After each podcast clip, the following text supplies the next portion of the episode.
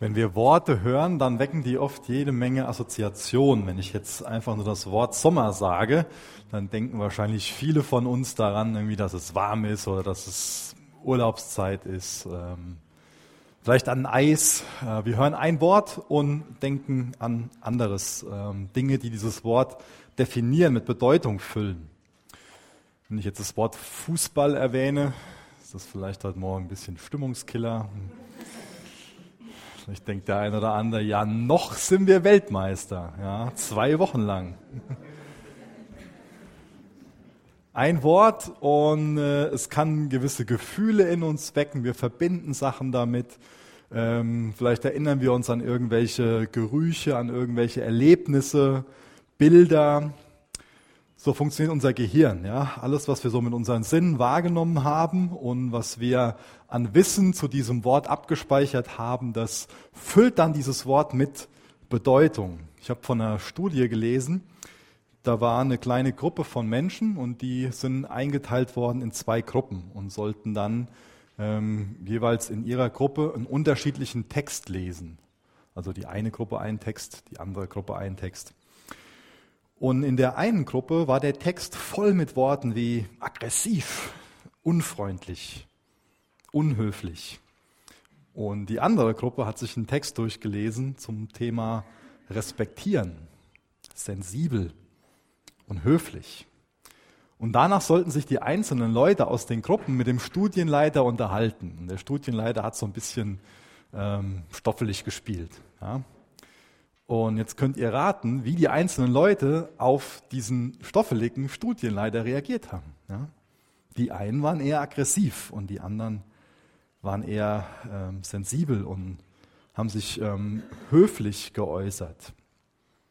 Worte haben also einen gewissen Einfluss auf uns und können sehr prägend sein, können auch sehr kraftvoll sein. Von Worten geht viel Macht aus.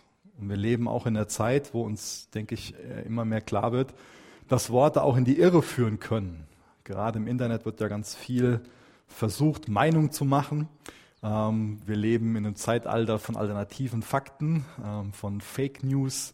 Ähm, es gibt ganz viele Trolle und, und Social Bots, ganze Armeen, also Computer, die vorgeben, Menschen zu sein, die im Internet dann gewisse Meinungen verbreiten. Wir wissen heute, dass dadurch gewisse ähm, Wahlkämpfe geführt äh, wurden und gewisse Präsidenten deswegen ins Amt äh, gekommen sind, ähm, allein nur wegen solchen Meinungsmachen oder auch im, im für den ähm, arabischen Frühling von, von ein paar Jahren ähm, hat das eine riesengroße Rolle gespielt. Also von Worten kann eine gewisse Macht ausgehen. Worte können missbraucht werden, können aber auch zum Guten verwendet werden.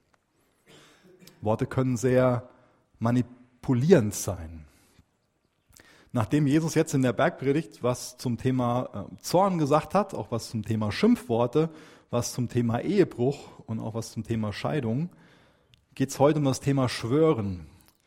Und vielleicht äh, denkt jetzt der ein oder andere, ja, das Thema ist jetzt nicht so besonders wichtig für mich. Ja? Ich weiß nicht, wie häufig ihr in der letzten Woche geschworen habt. Ähm, die wenigsten von euch ähm, haben das wahrscheinlich in der letzten Woche ähm, bewusst gemacht. Ja? Und da könnten wir jetzt meinen, das Thema ist für uns nicht so relevant.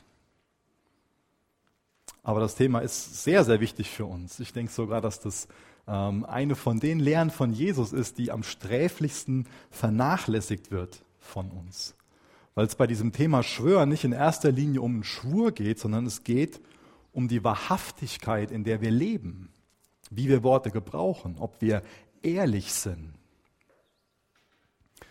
Deswegen ist es für uns hoffentlich nicht verwunderlich, wenn wir jetzt so am Anfang ein bisschen über die Macht und das Potenzial von Worten nachgedacht haben, dass Jesus auch dieses Thema aufgreift und uns bewusst macht, in welcher Art und Weise wir als Jünger von Jesus Worte gebrauchen sollten. Eine kurze Randnotiz. Ähm, ich finde es interessant, dass Jesus auf dieses Thema ähm, eingeht, nachdem er zuerst über Lust und dann über Scheidung gesprochen hat. Ähm, ich habe äh, ein kurzes Zitat von einem Bibelausleger, der diese Position ganz gut erklärt. Der hat geschrieben, Scheidung passiert dann, wenn man Lust und Lüge wuchern lässt und es erlaubt, dass sie die Pflanze der Ehe erstickt. Also auch da ist immer wieder hilfreich, sich nicht nur auf dieses, diese paar Verse zum Schwören zu konzentrieren, sondern auch davor zu sehen, da geht es um dieses Thema Scheidung und davor geht es um dieses Thema Lust. Auch da lehrt uns das was und ich kann das nur unterstreichen und ist hoffentlich eine Mahnung an, an uns. Dieser Satz, Scheidung passiert dann, wenn Lust und Lüge wuchern und man es erlaubt, dass sie die Pflanze der Ehe ersticken. Ich bete noch mit uns, bevor wir jetzt in den Text ähm, in Matthäus 5, Vers 33 einsteigen. Jesus, ich danke dir dafür, dass wir heute Morgen hier sein dürfen, dass wir Gottesdienst feiern dürfen, dass du uns für würdig hältst, dass wir in deine Gegenwart kommen dürfen. Jesus, danke, dass es deine Initiative ist, dass wir dein Wort haben, dass es deine Initiative ist, dass du uns deinen Geist gibst. Danke, dass du uns zuerst geliebt hast.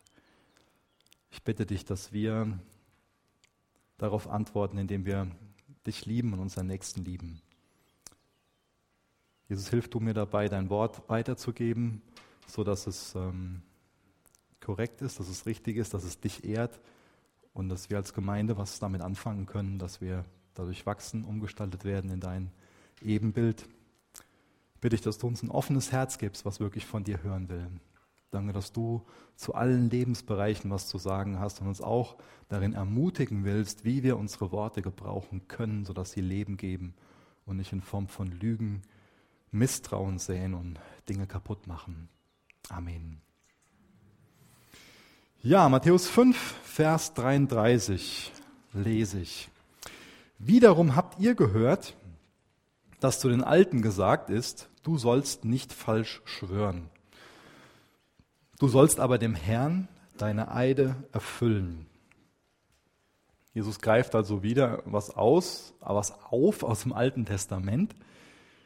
Gebote, hier jetzt nicht eins von den zehn Geboten, sondern eine Zusammenfassung von verschiedenen Versen aus dem Alten Testament zu diesem Thema und sagt den Pharisäern, den Leuten, die um ihn herumstehen, das und das habt ihr gehört. Ich denke, ähm, wir kennen das auch heute noch, gerade von, von Freunden und Bekannten aus dem orientalischen Kulturkreis, ähm, dass viel geschworen wird. Ähm, genauso war das damals in der Zeit von Jesus, dass die Menschen ganz oft geschworen haben. Das heißt, in der Kultur, da spielten die Schwüre ja vielleicht sogar so eine, eine, tragende Rolle, könnte man fast sagen. Die haben also einen ganz, ganz anderen Wert gehabt, ähm, als es in unserer Kultur haben. Deswegen ist es gut, da kurz drüber nachzudenken, warum wurde denn da so oft geschworen? Ich meine, wir haben, äh, können heute äh, Verträge digital ähm, ab, ablegen und, und die digital unterschreiben oder auch äh, einfach ausdrucken und per Hand unterschreiben. Ähm, und äh, wir haben Konten ähm, und leben in einer ganz anderen Welt als, als die damals. Damals lebten die in der Gedächtniskultur und es gab nicht ähm, so, so, so, ja, sowas wie Verträge in der Form, wie es die heute gibt. Das war einfach nicht so weit verbreitet. Und trotzdem mussten Verträge geschlossen werden. Also wurde das mündlich gemacht und dann mit einem Schwur besiegelt. War das was ganz Normales. Und jetzt kommt Jesus und sagt denen was zu diesem Thema und, und stößt die quasi sehr vom Kopf, weil das für die eine ganz normale Sache war. Es war eine Kultur, wo es, wo es ein ganzes System von so Schwüren gab. Vom Alten Testament her war es so, dass sie ausschließlich bei Gottes Namen schwören sollten. Bei Gottes Namen war das Schwören erlaubt. Um bei Gottes Namen zu schwören, das bedeutet, dass man Gott zu einem Zeugen aufruft, dass man die Wahrheit sagt, dass man glaubwürdig ist oder dass man sein Wort halten wird. Das heißt, so, so ein Eid, so ein Schwur, der schafft so eine unwiderrufliche Tatsache und setzt auch so eine unwiderrufliche Verpflichtung ein. Das beinhaltet auch, dass Gott einen strafen soll, falls man den Eid gebrochen hat. Wo das Alte Testament ganz klar ist, ist, dass Meineid, also so einen Schwur abzulegen und den dann zu brechen, verboten ist. Das ist, denke ich, für uns alle äh, auch keine, keine Frage, dass wir sagen, ja, das ist sinnvoll, dass ein Meineid verboten ist. Es ist ja wichtig, dass, dass wir von dem anderen wissen, der wird sein Versprechen halten und auch selbst so mit der Wahrheit umgehen, dass wir sagen, wir versprechen das und das. Dann halten wir das auch. Oder wir legen einen Eid ab, einen Schwur ab und dann halten wir den ein. Es ist halt wichtig, dass Menschen miteinander auskommen können, dass, dass man dann so mit der Wahrheit umgeht. Ähm, an sich logisch. Man will bei der Wahrheit bleiben. Wenn man jetzt das Alte Testament zusammenfasst, dann äh, wird, also zum Thema Schwören zusammenfasst, dann ähm, geht es hauptsächlich um diese beiden Aspekte. Zum einen, es soll in Gottes Namen geschworen werden und äh, zum anderen, man soll es einhalten. Der Schwur darf nicht gebrochen werden. Was interessant ist, ähm, Gott hat im Alten Testament selbst sehr häufig ein Eid abgelegt. 82 Mal hat Gott ein Eid abgelegt. Und das tut er, obwohl Gott immer die Wahrheit sagt. Das heißt, wenn Gott selbst so häufig schwört, dann kann der Sinn von so einem Eid nicht der sein, dass Wahrheit und Unwahrheit getrennt werden. Durch so ein Eid legt sich Gott fest. Er gibt ein Versprechen ab.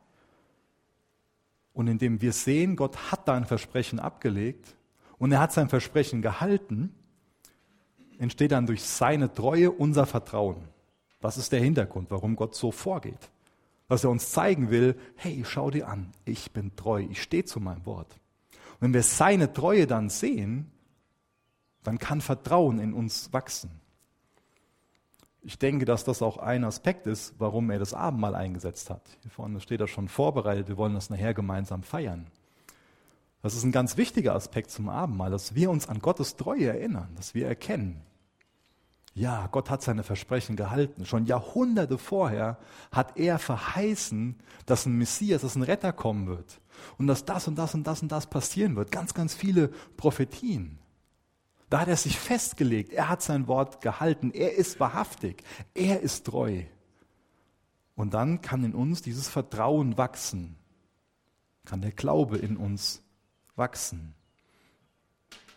Ich lese mal weiter in unserem Text in Matthäus 5 ab Vers 34 bis Vers 36.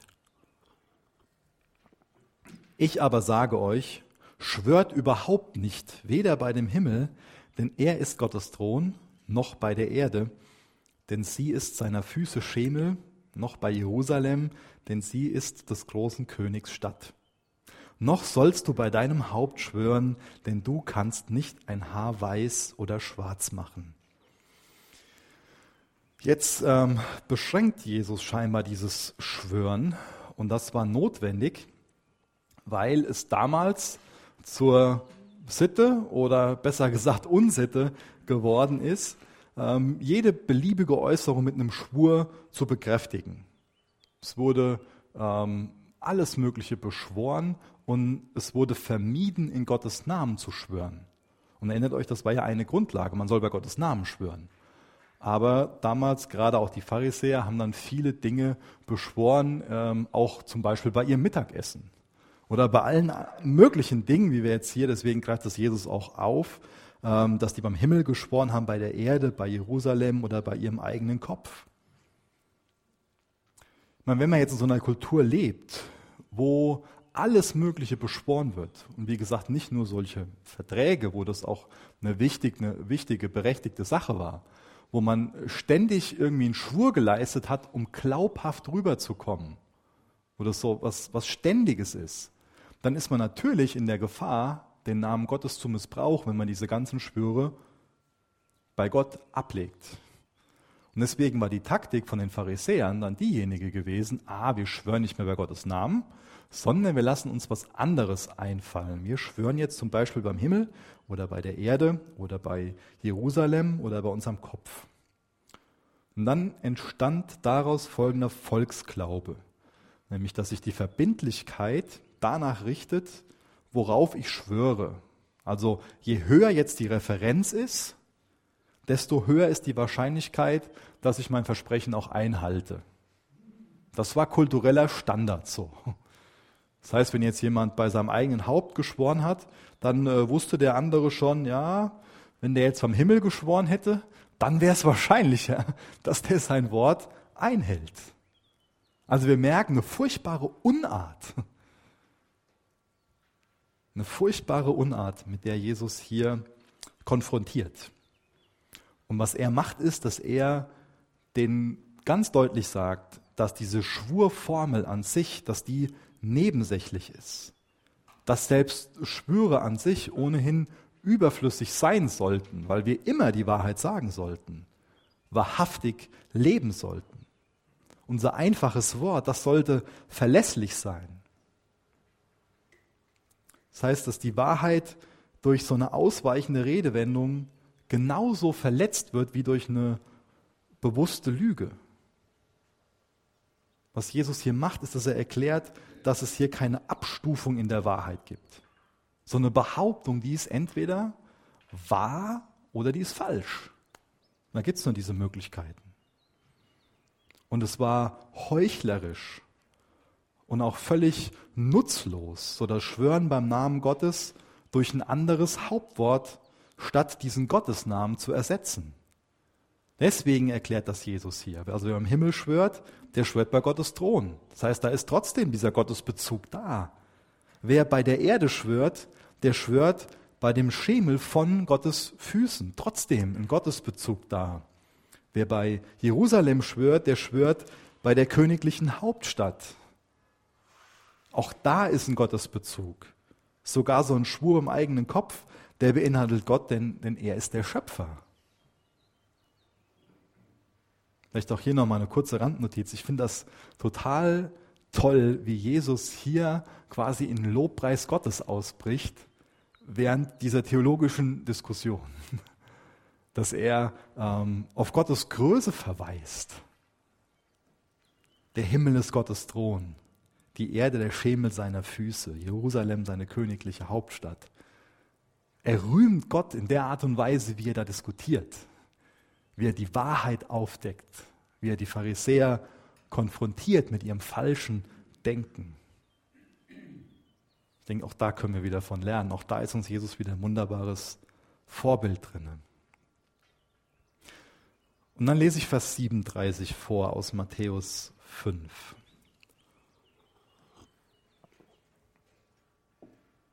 Es sei aber eure Rede ja, ja, nein, nein. Was aber darüber hinausgeht, ist vom Bösen.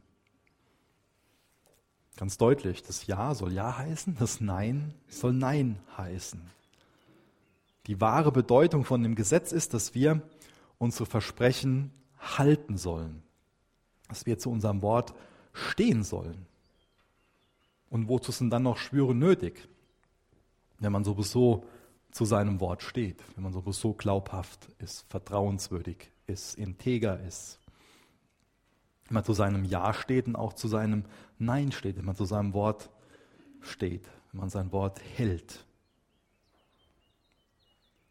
Wir kennen das noch, hoffentlich ähm, ist das nur so eine Kindergeschichte, dass man irgendwas verspricht und dann die Finger so hinterm Rücken gekreuzt hat, so, und ich muss ich nicht halten, ja. Aber das gleiche System gab es da unter Erwachsenen. Und ich stelle mir so die Frage, gibt es denn für uns irgendwie sowas Vergleichbares? Wo, wo meinen wir denn, dass wir so mit der Wahrheit umgehen können?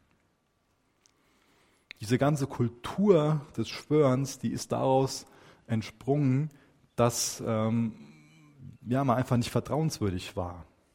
Aber als Nachfolger von Jesus sollte doch ein Kennzeichen, eine Charaktereigenschaft auf jeden Fall die sein, dass wir vertrauenswürdige Personen sind. Integrität ist doch für uns so wichtig, dass wir glaubwürdig sind. Unser schlichtes Wort, das sollte doch vertrauenswürdig sein. Es soll doch nicht notwendig sein, dass da irgendwas für ein Promborium drum gemacht wird, in große Worte, sondern das schlichte, simple Wort soll doch vertrauenswürdig sein. Als Christen sollten wir doch sagen, was wir meinen und auch meinen, was wir sagen. Das heißt, so Unehrlichkeit oder Manipulation, das kommt für uns nicht in Frage, sondern echte Integrität, dass wir ehrlich sind. Und auch das ist wieder eine Anwendung davon, was es bedeutet, wirklich Salz und Licht zu sein. Das sind ja Verse, die früher im Kapitel stehen. Wahrhaftigkeit. Lüge zerstört jede Gemeinschaft. Beziehungen, die leben davon, dass Vertrauen da ist. Und wenn die Unwahrheit gesagt wird, wenn Lügen gesagt werden, dann zerbricht das Vertrauen, dann zerbricht eine Gemeinschaft. Wahrheit begründet Brüderschaft. Ich habe noch ein schönes Zitat von dem Bonhoeffer, der hat geschrieben, es gibt keine Nachfolge Jesu ohne das Leben in der aufgedeckten Wahrheit vor Gott und Menschen. Recht hat er. Dieser Abschnitt über das Schwören, der verbietet also jede Täuschung oder auch Schönung von der Wahrheit. Und diese Tatsache, dass Schwöre missbraucht wurden, das war nichts anderes als ähm, ein Zeichen dafür oder eine Offenbarung davon, von unserer Schlechtigkeit des menschlichen Herzens. Unser Wort, das, das soll wahr sein. Wir sollen vertrauenserweckend sein. Wir sollen nicht darauf angewiesen sein, dass wir ja nur die Wahrheit sagen, wenn wir irgendwie einen Schwur ähm, ablegen, damit uns dann irgendwie jemand glaubt. Schlimmes System, ähm, was Jesus da aufdeckt.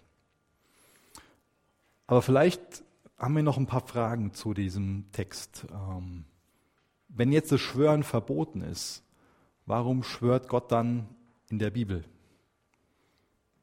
Zum Beispiel in 1. Mose 22, Vers 16 können wir davon lesen, dass er dem Abraham sagt, dass er bei sich selbst geschworen hat.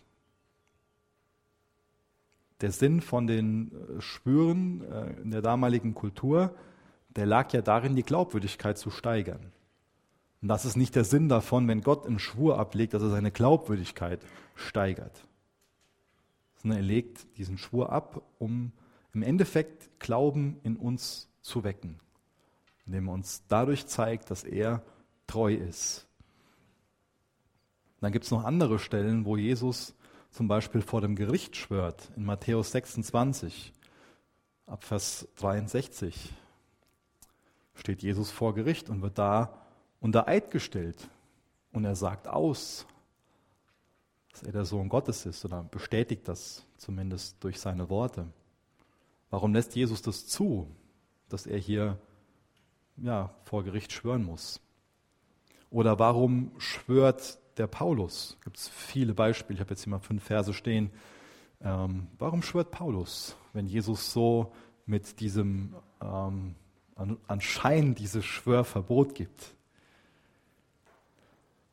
Deswegen komme ich dann zu der Frage, ob dieses Verbot absolut gemeint ist. Denn auch wir kommen ja heute in Situationen, wo wir unter Umständen einen Schwur ablegen müssen. Zum Beispiel ein Regierungsmitglied ähm, muss ja einen Schwur ablegen, bevor es Regierungsmitglied sein kann. Oder ich weiß nicht, ob wir heute Morgen Beamte hier haben, ähm, die müssen auch einen, einen Schwur ablegen.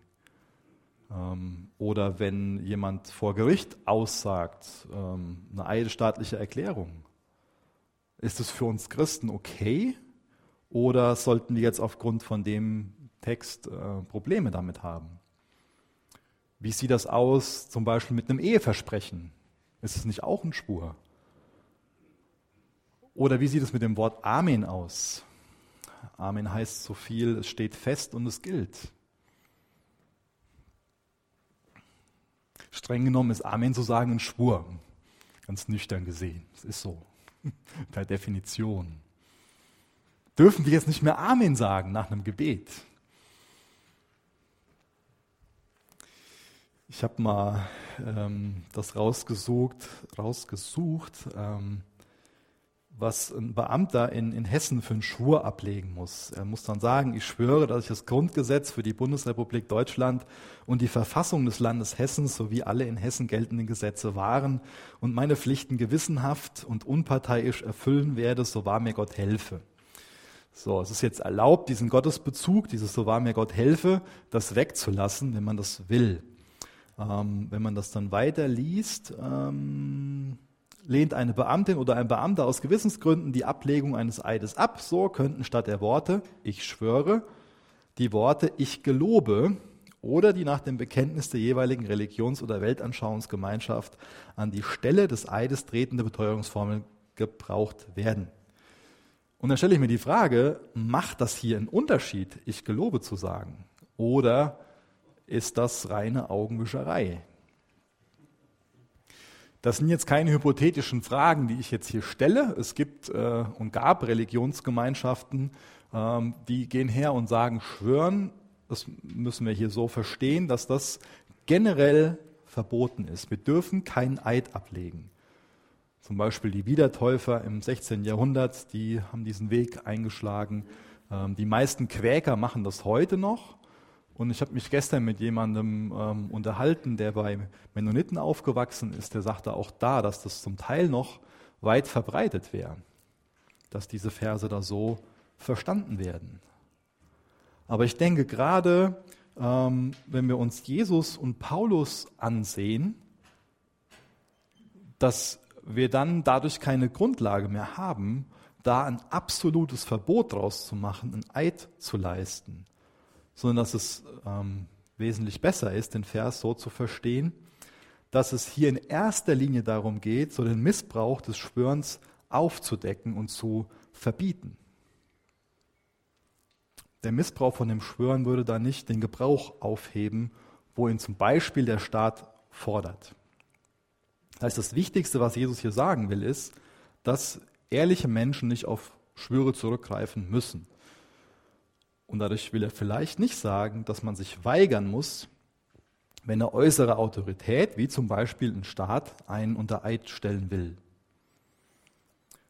Aus meiner Sicht ist es ein besseres Verständnis, wenn wir den Text so verstehen, diese Worte Jesus so verstehen, dass Jesus hier jetzt nicht das alttestamentliche ähm, Schwurgesetz ändert, nämlich dass nach bei Gottes Namen geschworen werden soll und dass der Schwur eingehalten werden soll, dass kein Meineid geleistet werden soll, ähm, sondern ähm, dass er die Pharisäer und die damalige Gesellschaft damit konfrontiert, dass sie dieses Gesetz nicht beachten. Den Text könnte man außerdem gut so übersetzen, ihr sollt überhaupt nicht beim Himmel schwören noch bei der Erde. Das machen auch viele Übersetzungen. Ähm, weil auch da von der grammatischen Konstruktion im Griechischen es das hergibt, dass man das gut so übersetzen kann. Dass also dieser Satz am Anfang schwört überhaupt nicht. Ähm, diese Satzzeichen, das, das fehlt da ja sowieso im, im Griechischen. Deswegen, das kann man gut übersetzen. Ihr sollt überhaupt nicht beim Himmel schwören, noch bei der Erde. Und das würde wieder diese Praxis einfach ähm, prinzipiell angreifen, dass man dann so ein Hintertürchen aufmacht und ich muss ja doch nicht zu dem stehen, was ich da versprochen habe, weil ich habe ja nicht bei Gott geschworen und dadurch würde ich ja Gottes Namen angeblich nicht missbrauchen. Komisches System, was Jesus hier aufdeckt. Der Staat, der braucht für so eine Rechtsfindung oft ein Eid.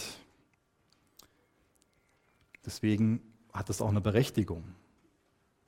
Es ist definitiv so, dass wir den Text so verstehen sollten, dass da, wo wir als Christen Eid vermeiden können, Schwur vermeiden können, da sollten wir den definitiv vermeiden, ganz klar. Das heißt, wir sollten nur dann schwören, wenn es der Staat wirklich rechtmäßig fordert. Einen anderen Aspekt davon, den man leicht übersehen kann, ähm, den ich gerade damit begründe, dass, ähm, dass dieses äh, Haupt angesprochen wird, dass wir noch nicht mal das irgendwie ändern können, ob das wie das Haar jetzt von der Farbe sich verändert. Ähm, das stößt uns auch nochmal darauf, dass wir nicht Gott sind und dass Gott Gott ist. Und wer sind wir denn, dass wir ein Versprechen über die Zukunft ablegen, wo wir gar nicht wirklich als Menschen das bestimmen können, ob das in Erfüllung geht? Weil wir nicht allwissend sind, weil wir nicht allmächtig sind. Auch das ist ein Grund, warum wir Schwüre einfach vermeiden sollten. Aber ich persönlich sehe, würde mich jetzt nicht in einem Gewissenskonflikt sehen oder habe mich auch nicht in einem Gewissenskonflikt gesehen, ähm, als ich zum Beispiel einen Ehebund eingegangen bin und ein Eheversprochen abgelegt habe. Ich glaube nicht, dass es im Widerspruch zu diesen Versen steht. Ja, wir könnten da jetzt noch viel drüber ähm, philosophieren und äh, theologisieren über diese Aspekte. Und ich habe so bei der Vorbereitung gedacht, auch während ich Sachen dann von einzelnen Kommentatoren zu dem Thema gelesen habe, an sich zeigt uns, oder zeigt mir das, ich will das ja nicht verallgemeinern, zeigt mir das über mich selbst dann wieder so mein religiöses Fleisch und äh, mein Pharisäergeist, dass ich mich gerne darauf fokussiere, ähm, ja, wie ist das denn jetzt hier und unter welchen Bedingungen doch und das und jenes. Und wir können dabei überlesen, über was es hier ganz augenscheinlich geht und was auch eine riesengroße Anwendung für unseren Alltag hat. Wie sieht das denn in unserem Alltag aus mit unserer Vertrauenswürdigkeit, mit unserer Glaubwürdigkeit, mit unserer Wahrhaftigkeit, unserer Integrität? Das sind doch Dinge, wenn wir darüber nachdenken, zumindest ich werde dann überführt. Ich meine, ich kann mich als guter Christ fühlen, so, ich habe letzte Woche keinen Schwur abgelegt, deswegen bin ich besonders fromm. Kindisch. Aber ich kann mich auch hier fragen, okay, Herr, wo, wo war das denn jetzt letzte Woche? Wie ist denn das so gelaufen mit äh, dem Thema vertrauenswürdig sein, Glaubwürdigkeit, Integrität, Wahrhaftigkeit? Aber kann sein, dass wir uns viel lieber mit so zweitrangigen Fragen beschäftigen und da in der Theorie drüber reden, wie das mit dem Schwören ist Ich denke, in uns allen gibt es auch so eine sündhafte Tendenz, dass wir gerne gut dastehen wollen. Weil wir wollen ja gerne, dass der andere so unsere Schwächen übersieht und dass er einen guten Eindruck von uns hat. Wir zeigen uns ja gerne so von unserer Schokoladenseite. Wir wollen ja gut dastehen. Meine Ehe ist wunderbar. Meinen Kindern, Kindererziehung kriege ich super hin. Finanzen habe ich voll im Griff. Ich habe so voll das, das Leben und, und ja, kann das sein, dass das so was ist, was so in uns ist, wo, wo wir gerne so dastehen wollen? Ich glaube, gerade wenn wir uns so unsere Online-Profile ansehen, ähm, kommen wir wahrscheinlich schon an, an den Punkt, dass wir für uns so erkennen, ja, das ist schon so ein vielleicht ein bisschen mehr als ein bisschen geschönt, wie wir uns da darstellen. Haben wir wirklich den, den Wunsch, dass wir in allen Bereichen von unserem Leben wahrhaftig leben wollen? Ist es gut, wenn wir Bilder manipulieren? Ist es gut, wenn wir so ein geschöntes Ich präsentieren? Es muss ja nicht nur online geschehen, das kann ja auch im Gespräch mit, mit Geschwistern sein. Ja, wie geht's dir? Ja, gut.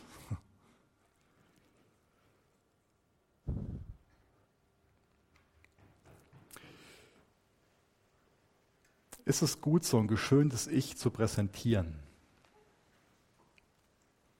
Ist es manipulierend?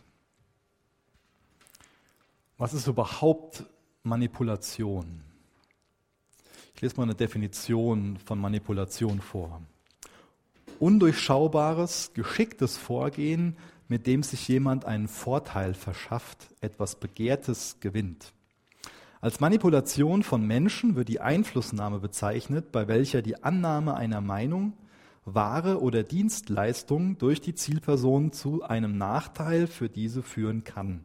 Von unsittlicher Manipulation spricht man, wenn der Versuch zu überreden oder überzeugen bei dem Beeinflussen ökonomischen und oder sittlichen Schaden verursacht. Gerade das Beispiel von den Pharisäern zeigt uns, dass wir unsere Worte nicht gebrauchen dürfen, um jemand anderem zu unserem Vorteil zu manipulieren. Diese Manipulation, das ist ein Vorwurf, den Jesus gerade den Pharisäern macht. Ich weiß nicht, wie ihr heute Morgen so hier hingekommen sind. Vielleicht wart ihr, als ihr hier angekommen seid, noch bei einem unschönen Thema. Aber dann war da vorne an der Tür jemand, der euch total freundlich begrüßt hat. Dann hat der Hartmut einen Vers vorgelesen und ihr wart da kurz vor irgendwie noch bei dem in Gedanken bei dem Streit, der im Auto war, weil die Frau schon wieder, ich weiß, dass ich alle Klischees bediene, wieder zu spät war. Und dann singt man ein Lied mit, lässt die Musik, den Text auf sich wirken. So ein Begrüßungsdienst, so ein Bibelvers, so ein Liedtext, Musik, das kann dazu dienen, dass unsere Perspektive, dass unsere Gedanken und auch unsere Stimmung, dass sie sich schlagartig ändert. Wie gesagt, zuallererst noch mit den Gedanken total woanders. Und dann lese ich vielleicht davon, wie ich eben jetzt ähm, zurück zu unserem Text davon gelesen habe, wo neu so, so eine Perspektive da ist von Gottes Größe, was ich eben so als diesen Lobpreis beschrieben habe. Wenn wir uns das vorstellen, dass die Erde Schemel seiner Füße ist und, und so einen Eindruck von Gottes Größe bekommen, das, das verändert doch alles für uns. Und wie gesagt, so ein freundliches Wort, ein Bibelvers, Musik, das kann unsere Perspektive, das kann unsere Gedanken und auch unsere Stimmung schlagartig ändern. Und ich habe jetzt in einem Gespräch den Vorwurf bekommen, das wird ja bewusst gemacht, um zu manipulieren. Und das ist großer Unsinn. In der Art und Weise will ich total gerne manipuliert werden, wenn das Manipulation wäre. Aber ich habe ja gerade Manipulation mit, mit Leben gefüllt. Das ist ja das Gegenteil, was ich gerade beschrieben habe von Manipulation. Jesus ist was? Die Wahrheit. Aber Manipulation verschafft sich durch Lügen einen Vorteil. Aber unser ganzer, Gottes, unser ganzer Gottesdienst ist doch darauf angelegt, dass wir als Gemeinde in Gottes Gegenwart kommen wollen, uns an Gottes Wahrheiten erinnern wollen uns an Gottes Größe erinnern wollen und in seiner Gegenwart verändert werden wollen. Das ist das Gegenteil von Manipulation. Wenn Begrüßung, Bibel, Musik, Predigt genau dazu dienen, dass wir in Gottes Gegenwart geführt werden. Jesus ruft uns zur Wahrhaftigkeit auf. Und ich denke, da sind viele Anwendungen drin, wo wir uns selbst hinterfragen sollten, wie unser Lebensstil da ist. Ich habe eben schon mal beiläufig diese Frage erwähnt, wie geht's dir? Auch das war bestimmt heute Morgen eine Frage, die vielen von uns schon gestellt wurde. Und viele haben wahrscheinlich einfach nur geantwortet, gut.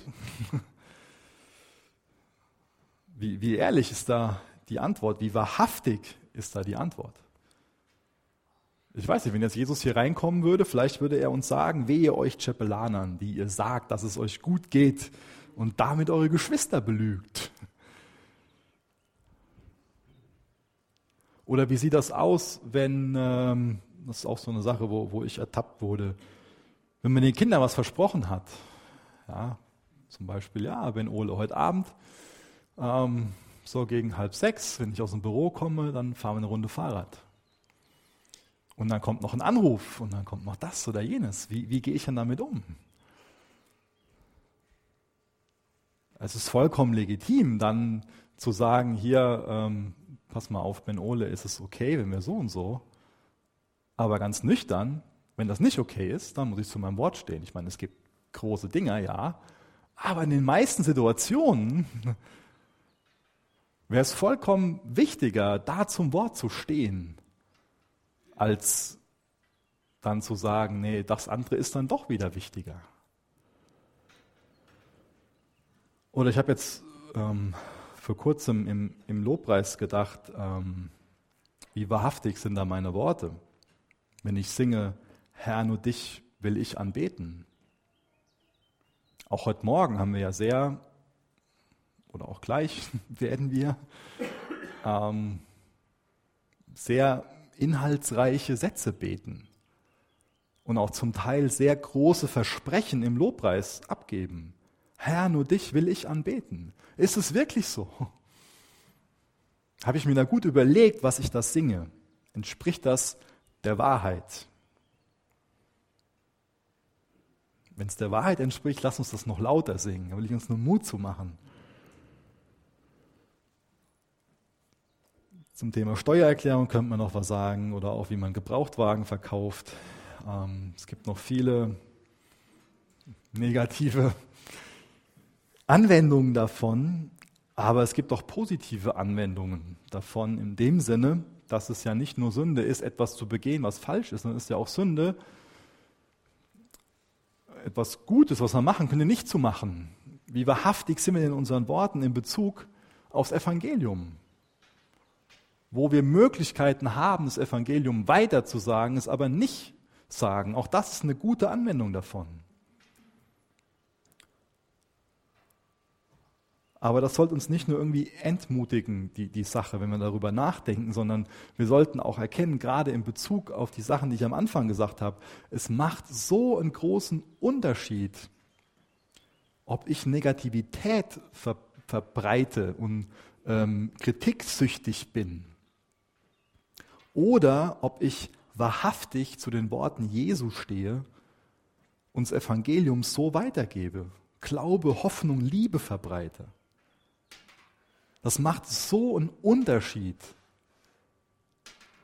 ob ich, weil ich weiß, dass meine Schuld vergeben ist, weil ich meine Zukunft kenne, weil ich weiß, Jesus ist mein Retter, einen positiven Unterschied mache.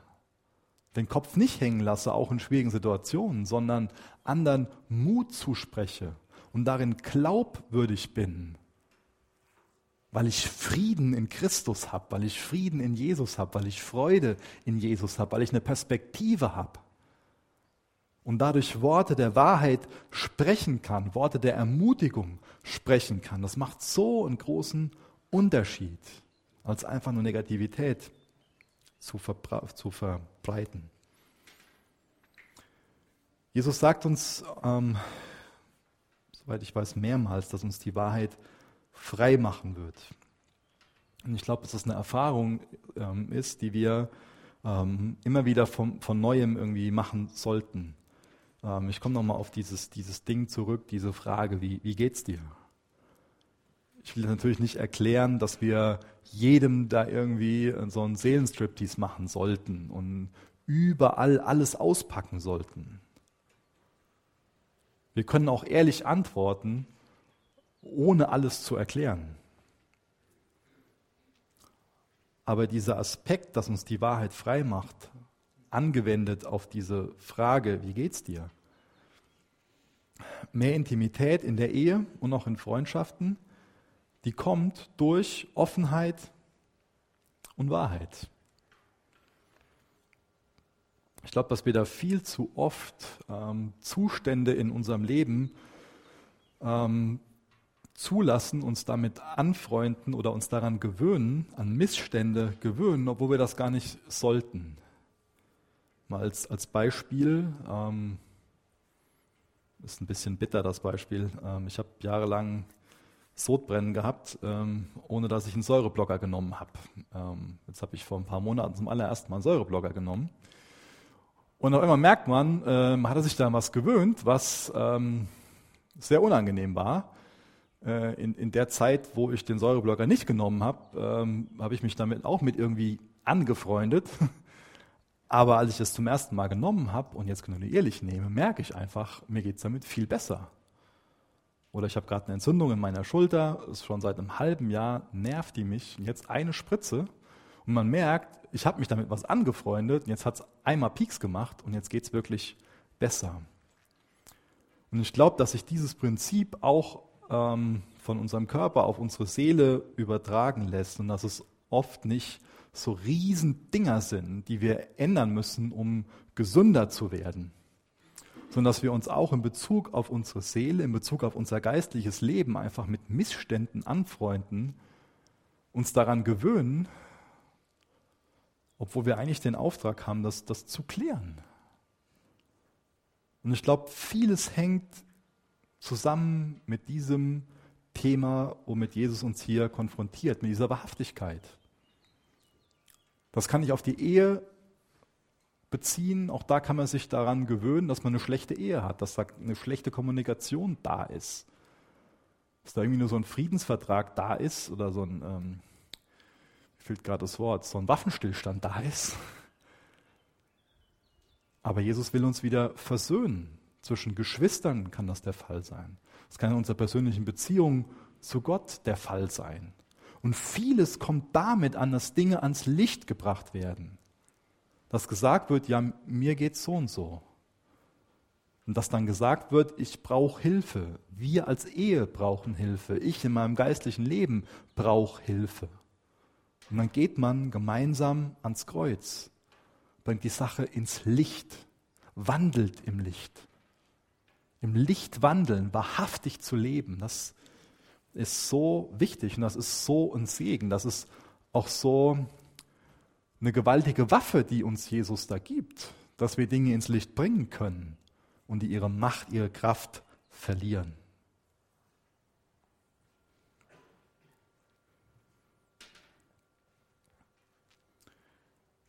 Wir müssen nicht mehr länger in Lügen leben.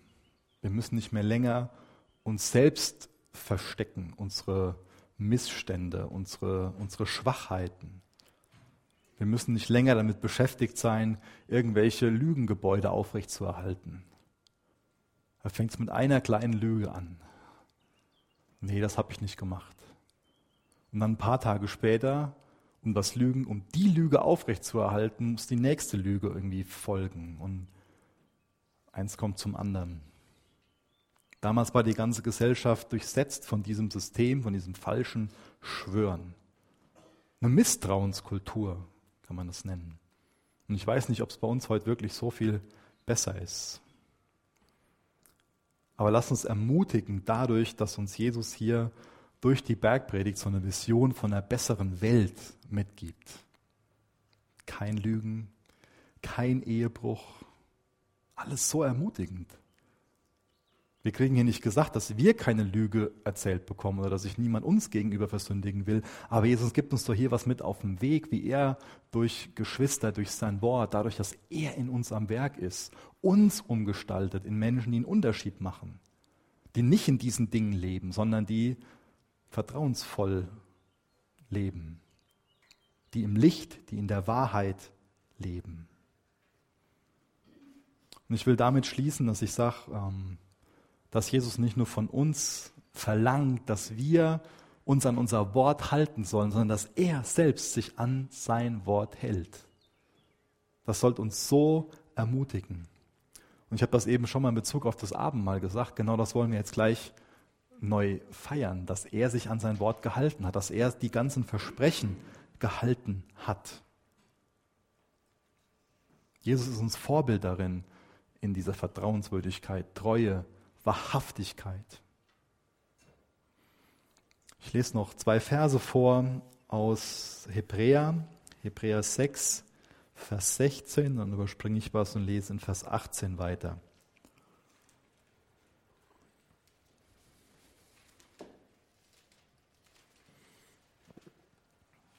Wenn Menschen schwören, tun sie das, um ihrer Aussage Nachdruck zu verleihen und jeden Zweifel daran zu beseitigen.